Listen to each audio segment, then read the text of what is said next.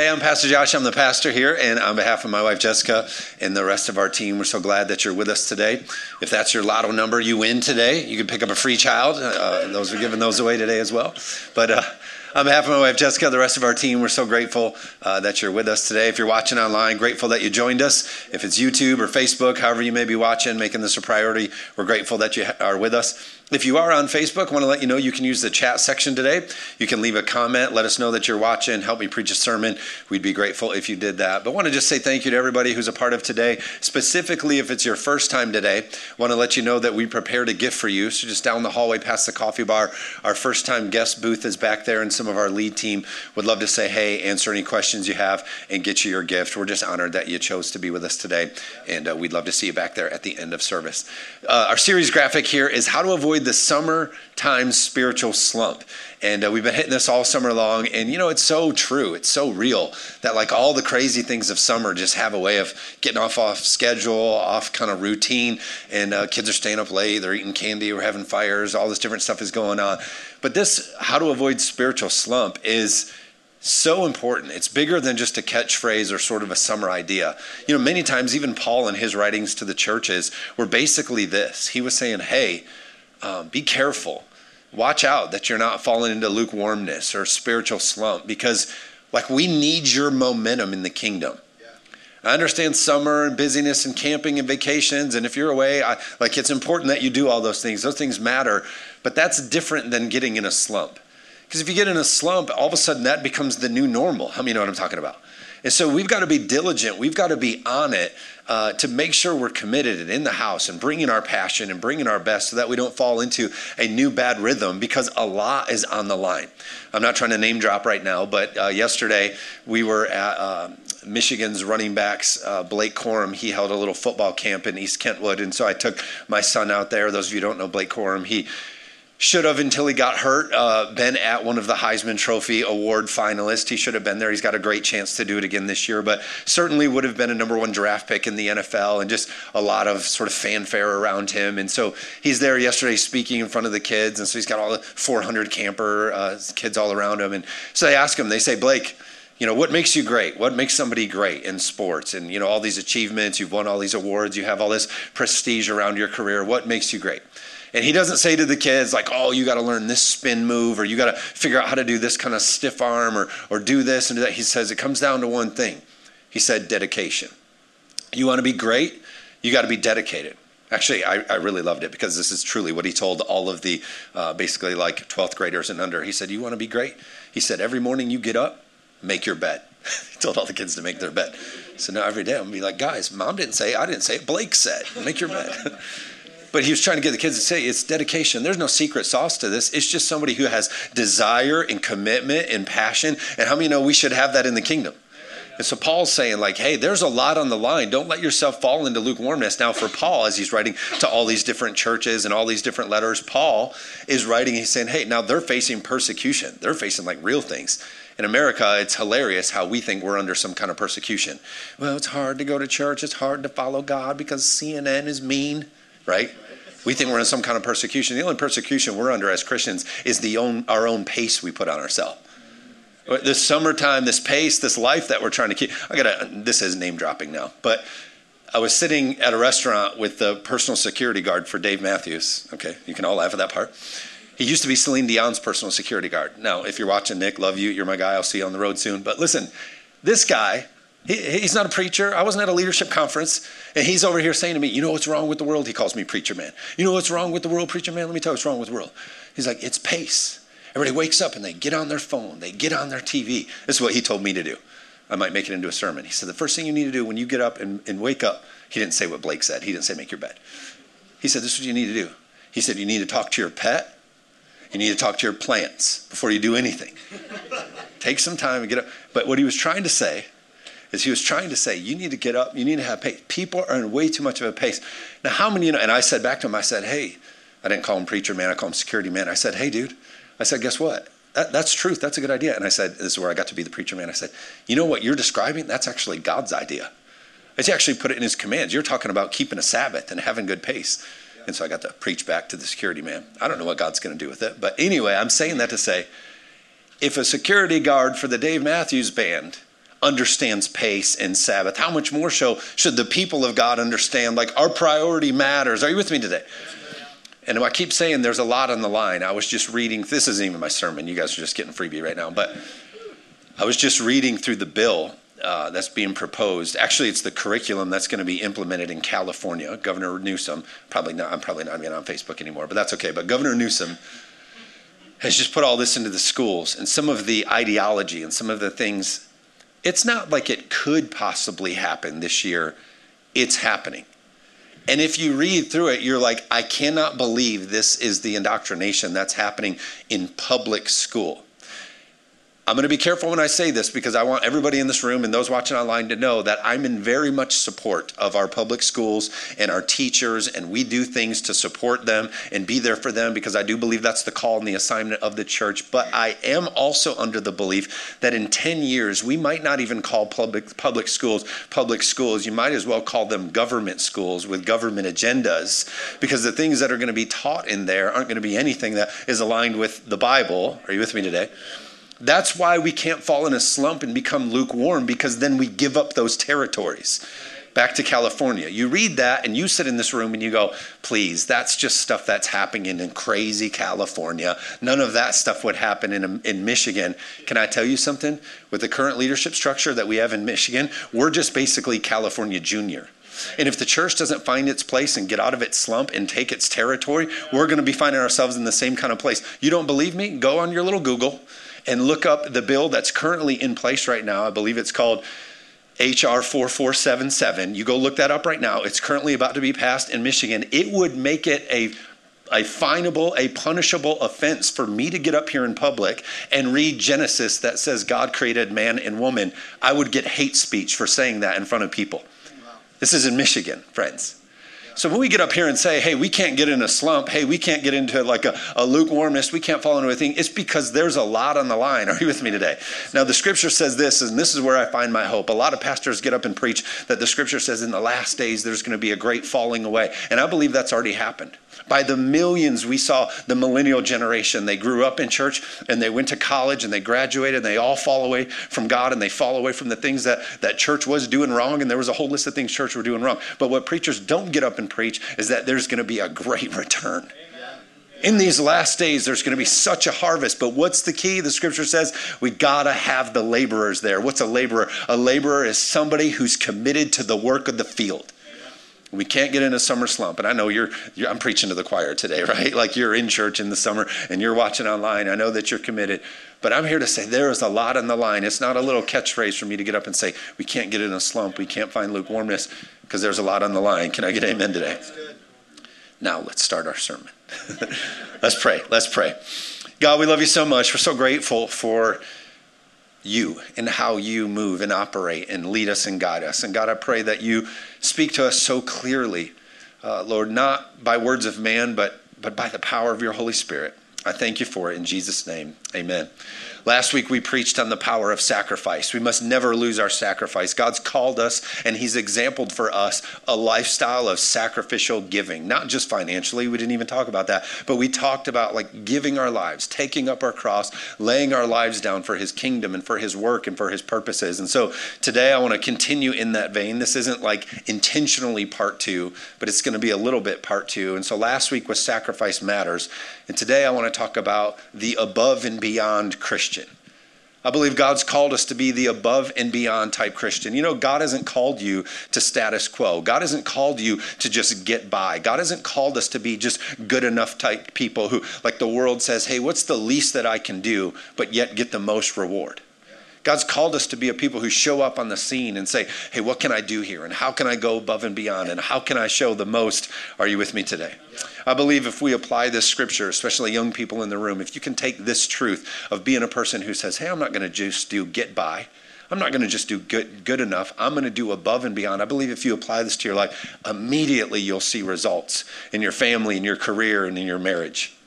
I'm going to start it with one story. I'm going to set up this story for you, and then we're going to look at a couple examples. But we see in Scripture Abraham. It's an Old Testament story. We see that Abraham, in his time, he's the wealthiest in all of Scripture. The Bible says that Abraham, not only is he the wealthiest person of that time, but it goes on to say he was very rich in cattle, silver, gold, precious stone. He's basically the the Elon Musk, the Jeff Bezos of his time. He's very wealthy. We also know that he has a son named Isaac.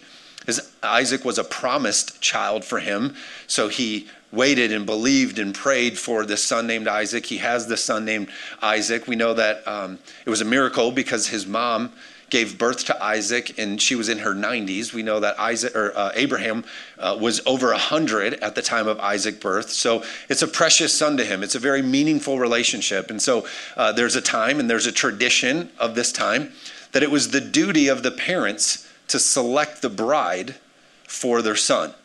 So he's very well known, he's very rich, he has all these things going for him, and so it's a very important decision for him to select the bride of his son. Now, sometimes I read the scripture and I say, but we ought to get back to Bible times, picking out the spouses for our kids. You know, I, I see some of the boys that come to this church talking to my kids, and I'm like, oh, no way, you ain't getting, I know your dad. You ain't going to be, you know. And then I see some of them, I say, oh, yeah, your mom's great. You, okay, you can.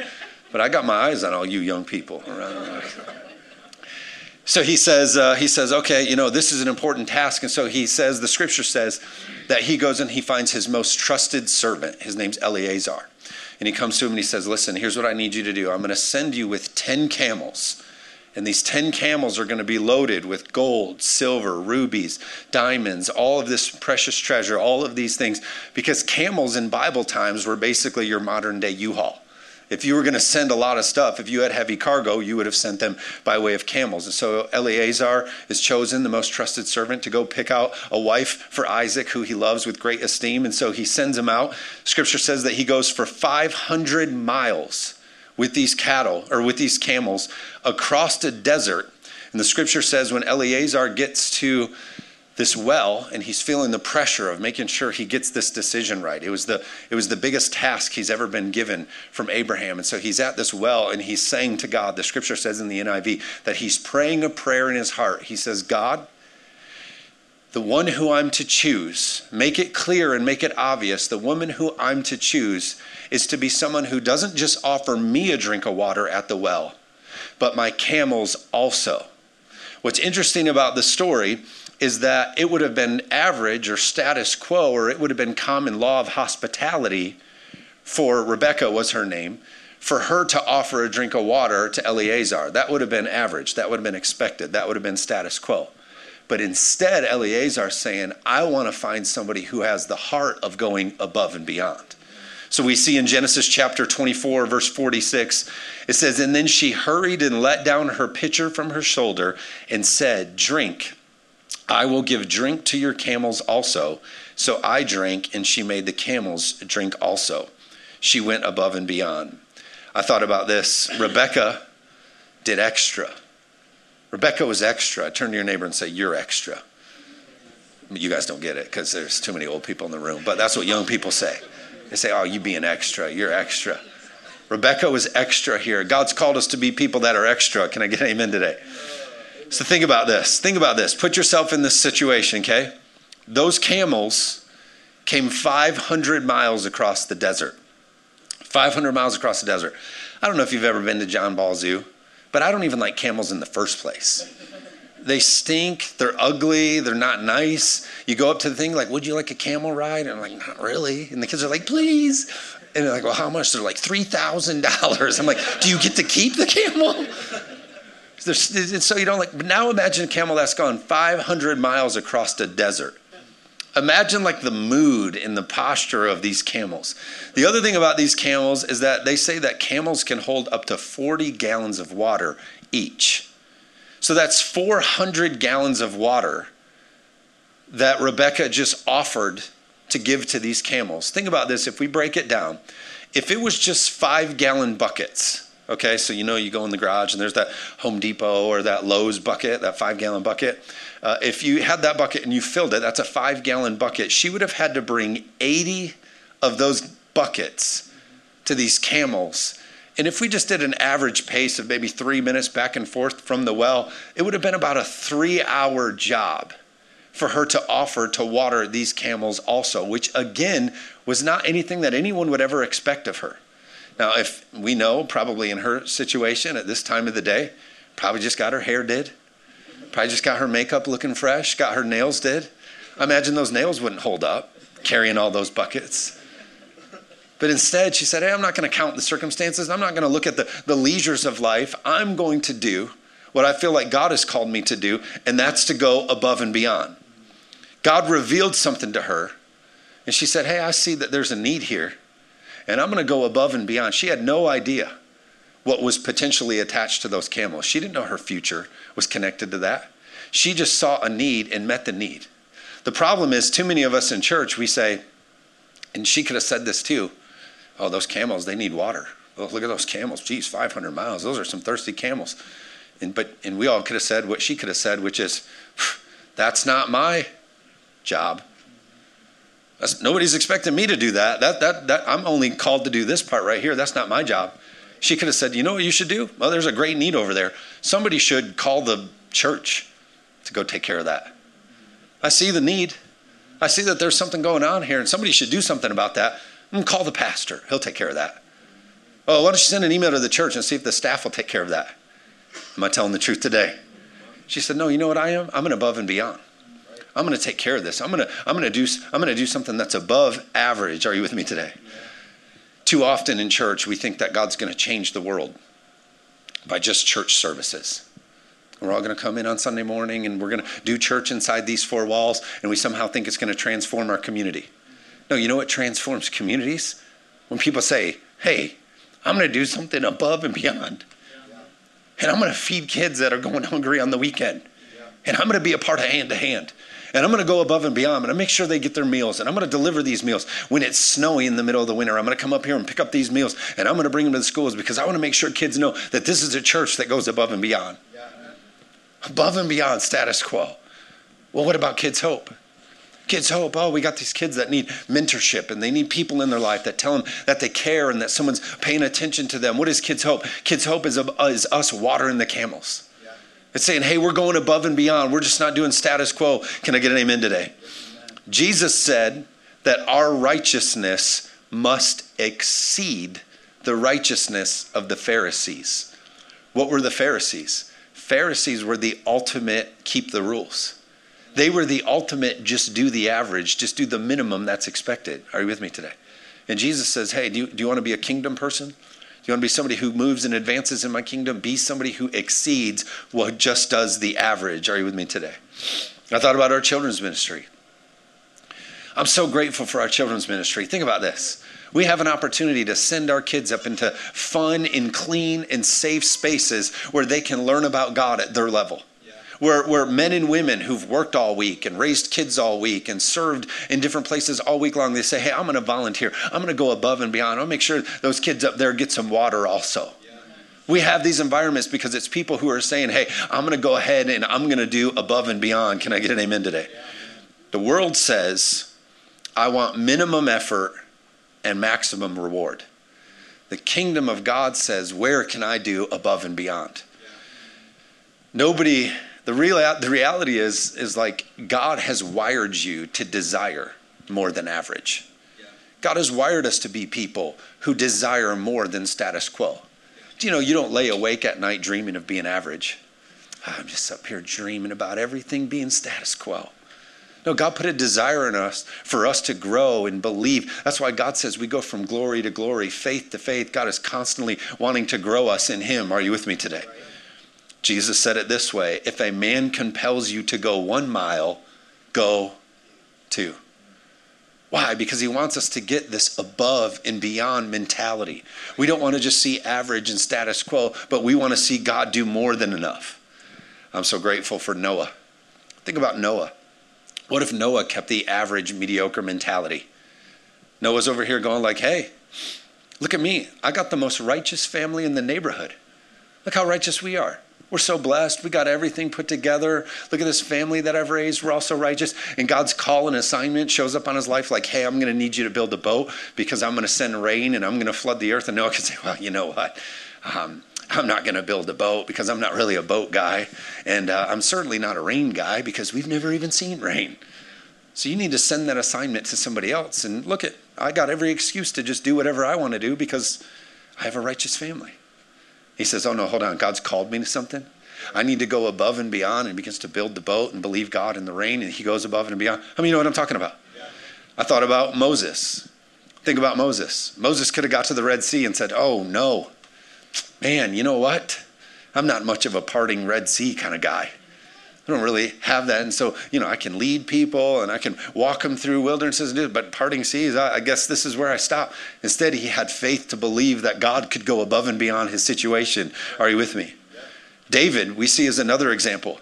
Scripture says that David's dad says, Hey, David, uh, your brothers are down and uh, they're down there and uh, they're they're serving and, and, they're down there with their their troops they're down there with their people i'm going to need you to rise early in the morning and I'm going to need you to go down there and bring them some cheese and some bread and make sure they're taken care of. David was the first pizza delivery boy we see in the Bible. Get some cheese and some bread and go down there and bring it to him.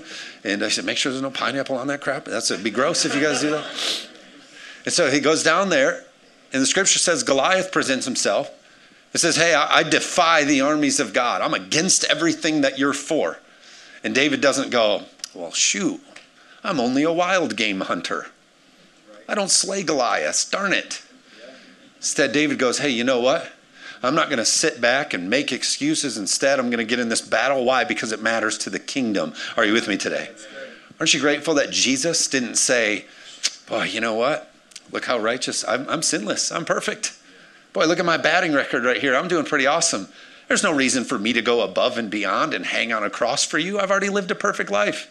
But instead, he said, You know what I'm going to do? Above and beyond. Though I am sinless and perfect, I will become sin so that we might receive salvation. The example of above and beyond. Can I get an amen today? So when we think about how we follow God, do we filter things based on our preference and how it fits in our average and what we can, oh, let's just do that. And if we just do this, we can get away with this? Or do we filter things of like, God, how can I water somebody also? How can I give water somebody also? Pastor gets up here and says, Come on, guys, we got to come to dudes and donuts. And we got to have discussions and we got to build each other up. And, and we got to come in and give a Saturday morning where we can connect and share and discuss at the table with one another. We got to come to these things. These really matter. He said, Well, you know, I'm not much of a discuss at the table kind of guy. I'm not, I'm not going to. Okay, you might not be a discuss at the table kind of guy, but can you show up and water somebody also? Well, you know, it doesn't really kind of fit my thing. Well, can you come and go above and beyond and help somebody at your table? Right. Women's study nights. We come to women's study. Well, you know, this women's study topic, it's not really my style. I don't really love the format. You know, I don't really get much out of that idea. Well, can you come and water somebody also? Can you give and arrange your time? And maybe it's for you to come to the well and draw water for somebody else that needs it. Are you with me? I thought about summer socials. Well, you know, I'm not much of a golfer or a beach volleyball player. Well, the pastor is talking about how it's important for us to be in community. Can we, can we arrange our schedules that we make sure we show up and do life together? It's good preaching, Josh. We're so glad to have you. I got one more, and then you can be really mad at me. I'll get you all the way there. What about serving in church? Well, Pastor, I work hard. 60 hours a week. I work and I work, and we got kids, and I'm busy. And you're asking me to serve in the church, but I got all these other things going on. Is it possible that you can come and water also? Well, you know, I'm not called to ministry. I'm not called to ministry. Can you come and just water also? Can you greet someone at the front door? Can you serve up in kids' men? Can you, are you with me today? Above and beyond. I thought about it this way. That's why God says that one of his names, the names of God, the characteristics of God, and we're imitators of God, the names of God is El Shaddai, which is what? The God of more than enough. We serve the God who's above and beyond.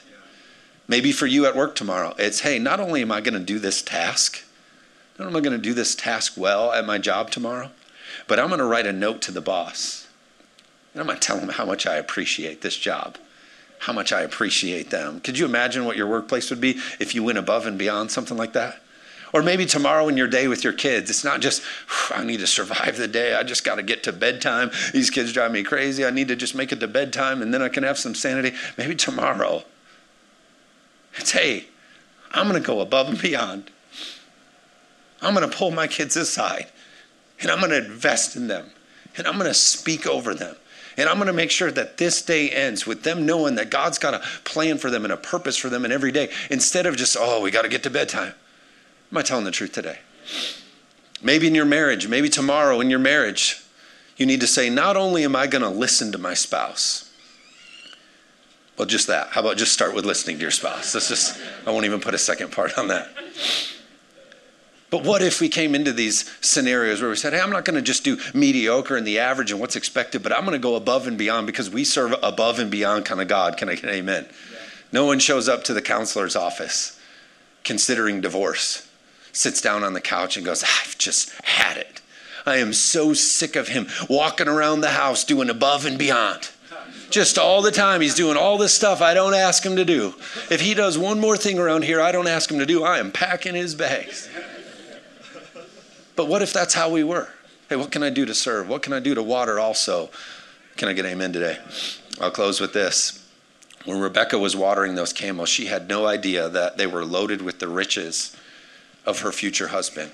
Her destiny was connected to that dis- disgusting task. That ugly situation in her life was actually a beautiful gateway to a very promising future. Many times in our life, it's the ugly situation that comes into our life, but it's actually the gateway to a beautiful future. Am I telling the truth? Two things that I pull out of this story that I want to share today. One thing is this Rebecca didn't despise the small things. It's just giving water to camels. Yeah, it was hard work. It took three hours of her day, but it was a task, a consistent thing that she stayed consistent, bucket after bucket. She went back and forth. I don't even know if it was five gallon because the scripture said it was something she had over her shoulder. We don't know how long. I'm just estimating. But routinely, she was consistent. She was consistent. She was consistent in that small thing. That's why God says when you're faithful in the little, He can lead you into the greater. We see in this story, no matter how ugly the situation is, if you stay faithful, God will open the greater. Keep praying that prayer over that teenager. Keep covering that house with the promises of God. Well, but it's ugly and it's not going anywhere. And I'm exhausted. And I'm breaking nails and I'm sweating my makeup off and my hair's. That's probably what Re- Rebecca's thinking. But the Spirit of God wants you to hear today and watch it online. Don't stop. No matter how small and how wasteful it feels. Why am I doing this? What's the point? I'm not even required to do this. Everybody else in my neighborhood isn't doing this. Everybody else in my neighborhood doesn't live like this. All the people of my age, they don't come to church as much. They don't believe this stuff. They don't serve. They don't give. They don't do all this kind of stuff. Why am I doing this kind of stuff? Stay with it, stay with it, stay with it. It's the gateway to the blessing that God has for you and your family.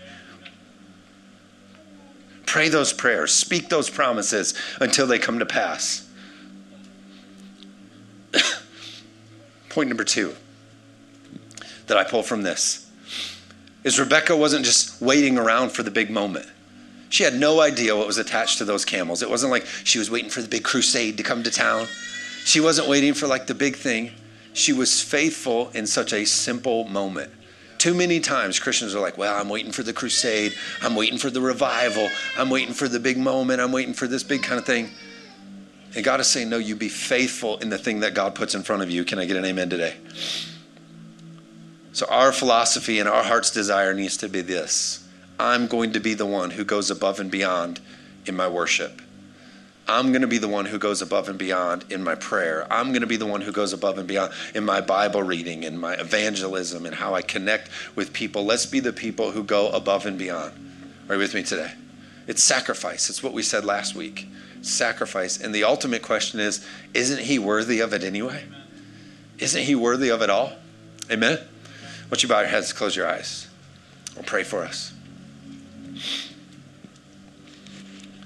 God, in a room this size and with those that watch online, I know that there are a lot of challenging situations.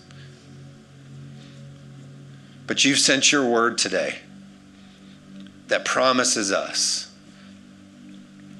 that if we be the people who stay consistent, if we stay faithful, if we be the people who trust you as we go above and beyond, God, we know that you're a rewarder of those who diligently, consistently seek you. So, God, that I, I just ask that right now you do that. As people have been faithful in the small, God, I pray that you bring them into the greater, into the bigger. Lord, I pray that you strengthen those who feel weary in their everyday routine and their consistency as they're staying dedicated and committed to even ugly situations. God, I thank you that you're strengthening them where they are. God, we don't want to be a people who fall into lukewarmness, but God, we always want to bring a sacrifice so that we can see your kingdom come on earth as it is in heaven. I thank you for it. In Jesus' name, amen.